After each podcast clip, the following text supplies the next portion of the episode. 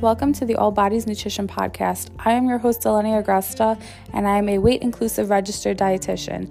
I started this podcast to help people like you heal their relationship with their bodies and food. Each week, there is a new episode that talks about different topics surrounding eating disorder recovery, diet culture, weight inclusivity, and more. So stay tuned, and thanks for listening.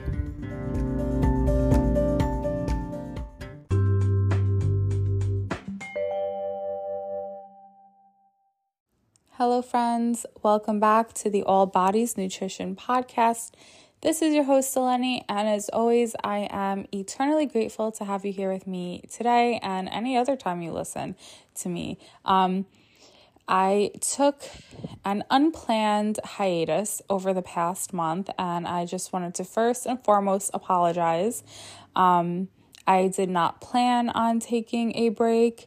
It just kind of happened because of what's been going on in the world. I felt that it was, not that it was inappropriate, but like I just did not feel right putting out content as normal, given what has been going on. And, you know, I just felt very overwhelmed and sad and all of the privileged things that I am able to say because I live in New York in the United States, and you know I am safe and sound here in my home, and unfortunately that's not the case for people on the other side of the globe. So I took an unplanned hiatus. I apologize. I am back, and I'm just really excited for the upcoming month. As you guys know, if you have been listening for the past few years, I do every year a 12 Days of Christmas holiday special, and I am preparing for that. So I have a lot of amazing guests coming on for those episodes, and I will get more into it as we get to December, which is literally right around the corner. So thank you again for your patience. Thank you for your understanding. And I am just so grateful for all of you. And I just keep saying that because I just really am. You know, this is part of my job. And, you know, if you listen to the podcast, you know that I don't have any ads or anything on the podcast, and I do that for a reason, because this is just like a free resource that I want to provide to you guys. Just some information to help you on your healing journey, on your nutrition journey, whatever that journey is. I'm just grateful to be a small part of it. So thank you guys. So this episode is just going to be you and me today. And I thought I would talk about what to do about all of this Halloween candy that you might have in your house at this time. It could also be at like where you work, where you go to school, wherever it may be. This is a time that could be challenging for people like yourself who might be struggling with their relationship with food, with disordered eating, with an eating disorder, or maybe you aren't sure if you fall under any of those categories, but you do feel that you might think that you're feeling out of control around candy, chocolate, dessert, whatever you want to call it. And I think now is a perfect time to kind of discuss that in more detail, and kind of just become a little bit more curious about like where the thoughts that we are having come from. So for many people, I hear it all the time, where clients come to me, they are new, they have never worked with me before, and they're like, listen, Eleni, like, there's something wrong with me and I feel like I'm addicted to candy or chocolate or dessert. And then they go on to explain these instances where they feel super out of control around any of those items. And so you might be in your home right now, where you have leftover Halloween candy, or you have Halloween candy from your kids or a family member. You might be in your office and in your office building, and there may be a surplus of candy in the like communal kitchen space. Wherever it is, you are definitely not alone. And if you feel like you are, quote unquote, out of control around these food items, I want to recognize that it is 100% valid to feel that way. Many people do feel this way, and it all boils down to the fact that we demonize candy, chocolate, dessert, whatever you want to call it. We view eating these foods as being like bad for us.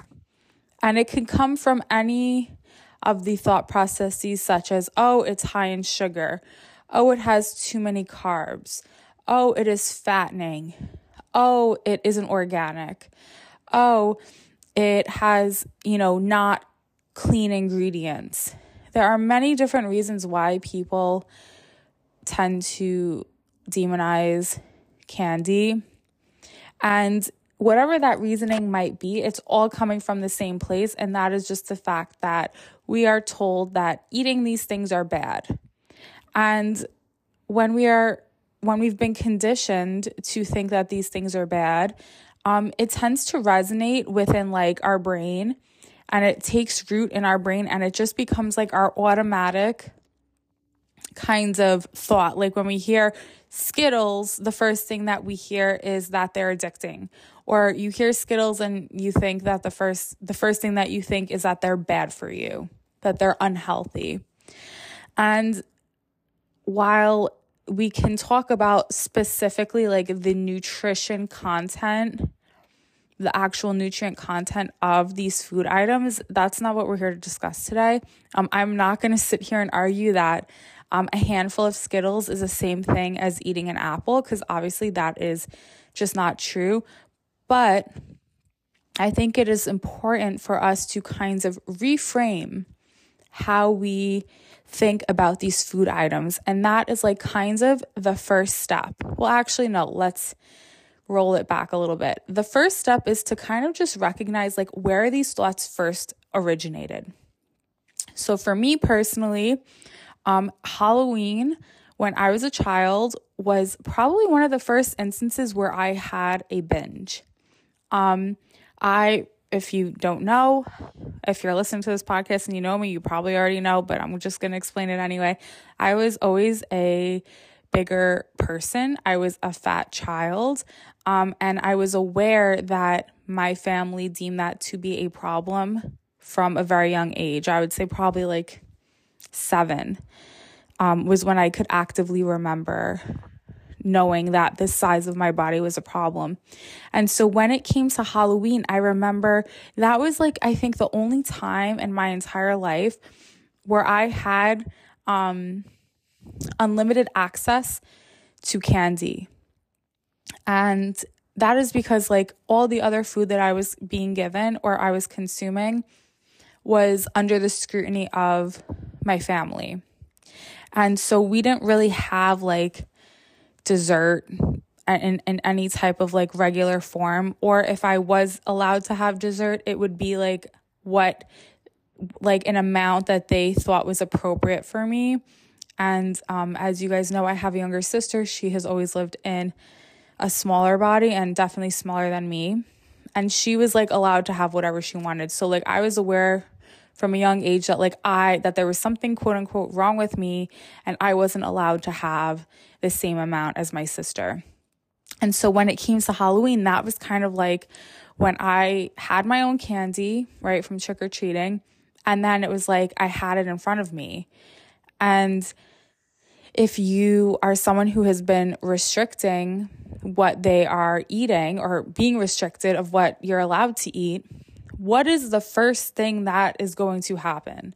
And it's just the normal thought process that you would have is that, oh my God, I have this candy. I don't know when I'm ever going to have this again in this way. And I'm going to eat as much as I possibly can until the point of feeling sick. And so I don't specifically remember like a specific Halloween where this happened, but I just remember overall, like this was the vibe and this is what was going through my head. And so if you kind of take that to whatever experience you might have had. Now, for you, it may not have been Halloween.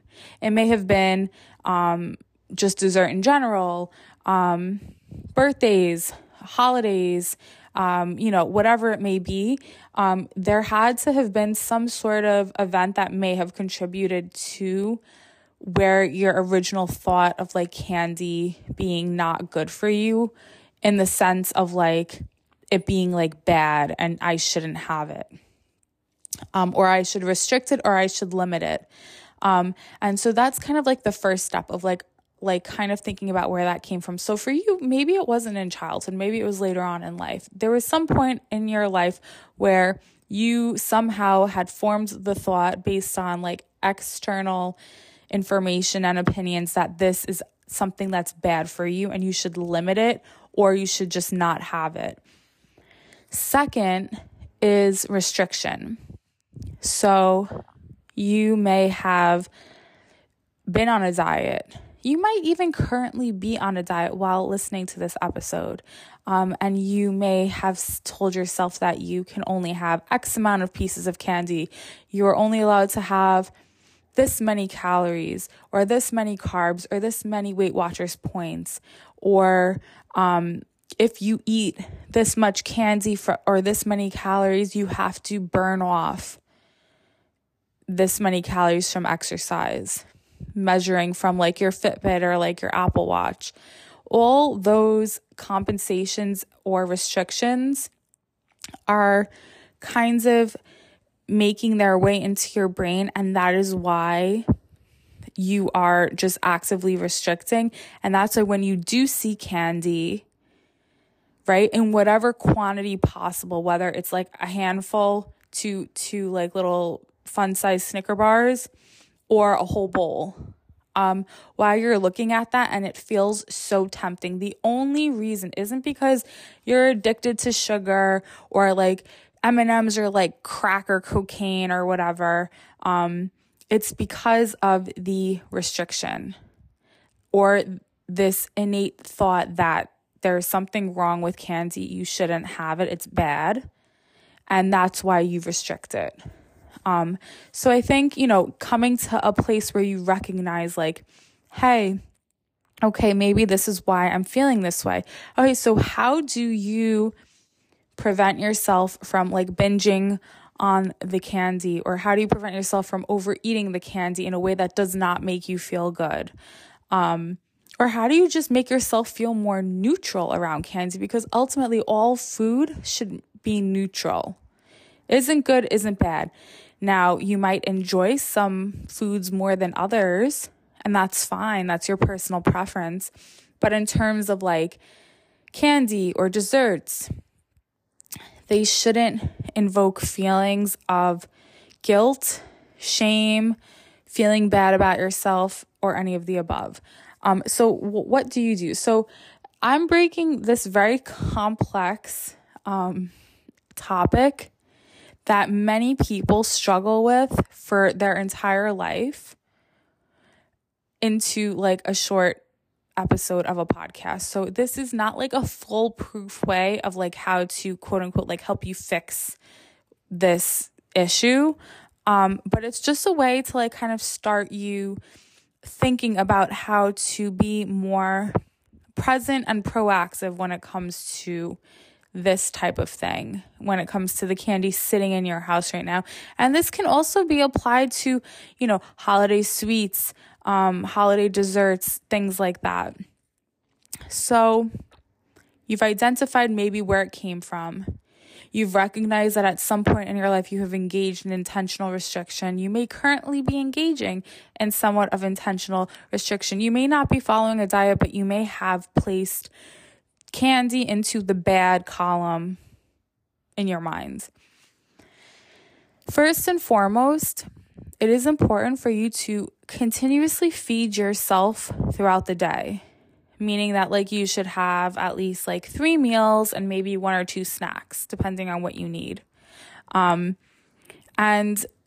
that is because if you are around these food items and you are uncontrollably hungry because you haven't eaten all day, or you only ate a little bit in the morning and you haven't eaten all day, it is no wonder that when you do allow yourself to eat a piece of candy and you're really hungry, you're going to keep eating it because your body needs energy. And yes, candy can be broken down into glucose, which is used by all of the cells in our body to function. We would literally die if there was no glucose in our system because our cells would shut down. So first and foremost, you should definitely make sure that you are eating meals. So let's say you don't have any candy at home, but you have candy at work.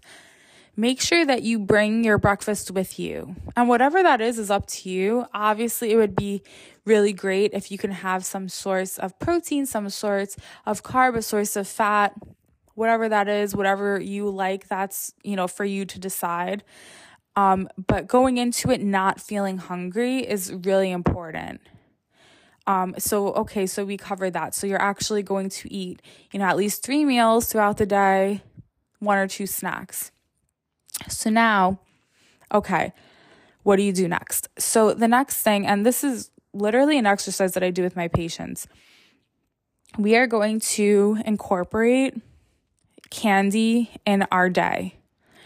So you can take let's say 2 or 3 pieces of whatever the candy is and have it with your meal. So eat your lunch and then have the 3 pieces of candy after, or you can eat the 3 pieces of candy and then have your lunch. And the idea is that you regulate your body to recognize that this is just food and that you are not restricting it and that you can eat it ultimately whenever you want, because you're giving yourself unconditional permission to eat the food. And that is one of the intuitive eating principles. And it sounds really scary because you're probably oh my God, Eleni, I'm just going to want to eat M&Ms all day long. And yes, at some point on your journey, you may eat more of that food item that you are used to restricting, more than you normally would, or more than what even feels good. But eventually you get to a stage where your body and your mind meet up together and they recognize hey, we are not restricting ourselves anymore. We can have this food whenever we want. And slowly but surely, your mind is going to recognize hey, this isn't even that exciting anymore. Of course it's going to taste good, right? But it's not going to be as exciting. So that kind of allure or that glimmer that attracts you to whatever that candy dessert item is, it kind of fades away. So it doesn't mean that it doesn't taste great, right? Because obviously it's always going to taste good. But when you are used to having a few pieces with lunch, a few pieces with your snack, a few pieces with dinner, so you're eating an actual meal with it, it just re-regulates how you look at it. And eventually the guilt kind of fades away. And then it becomes actually, I don't really want it for lunch today. And then that's an okay reason not to have it. And then eventually, maybe you only like it during dinner. And then eventually you may say hey, you know what? I'm kind of tired of having candy as a food that I'm challenging myself with. Let me move on to something else. And that's kind of how we break down in my program, kind of taking the allure away from whatever the food items are. And this is the kind of practice that we practice when it comes to any food item. And it's not always candy for people, but I'm just talking about candy in this instance.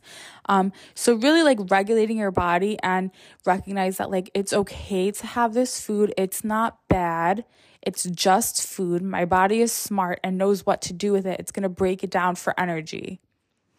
And having it when you're not hungry and starving because you haven't had a meal or you've gone a long time without eating a meal is really the best way to kind of help you feel in control around candy, whether it's Halloween candy or Christmas candy or Hanukkah candy or whatever candy. It's all the same thing. So I hope that you found this little episode helpful. Again, like I said, every single person who is struggling with their relationship with food has different obstacles. And so I am putting this very broad, very difficult issue and broken it down to just a couple of simple steps. But I hope that it, and so, like I said, it's not this is not, instead of you working with a dietitian, who specializes in disordered eating or an eating disorder, habits, but it's just a way for you to start to do the work on your own, especially as we go into, the holiday season, where there's a lot more food around and it brings up a lot of uncomfortable feelings that we might have. So I hope you found this episode helpful. My email is in the show notes, as is my Instagram. So please feel free to DM me, send me an email, let me know your thoughts. Let me know if you found this helpful, and if there's anything I could do to help. And I will see you guys in the next episode. Thank you.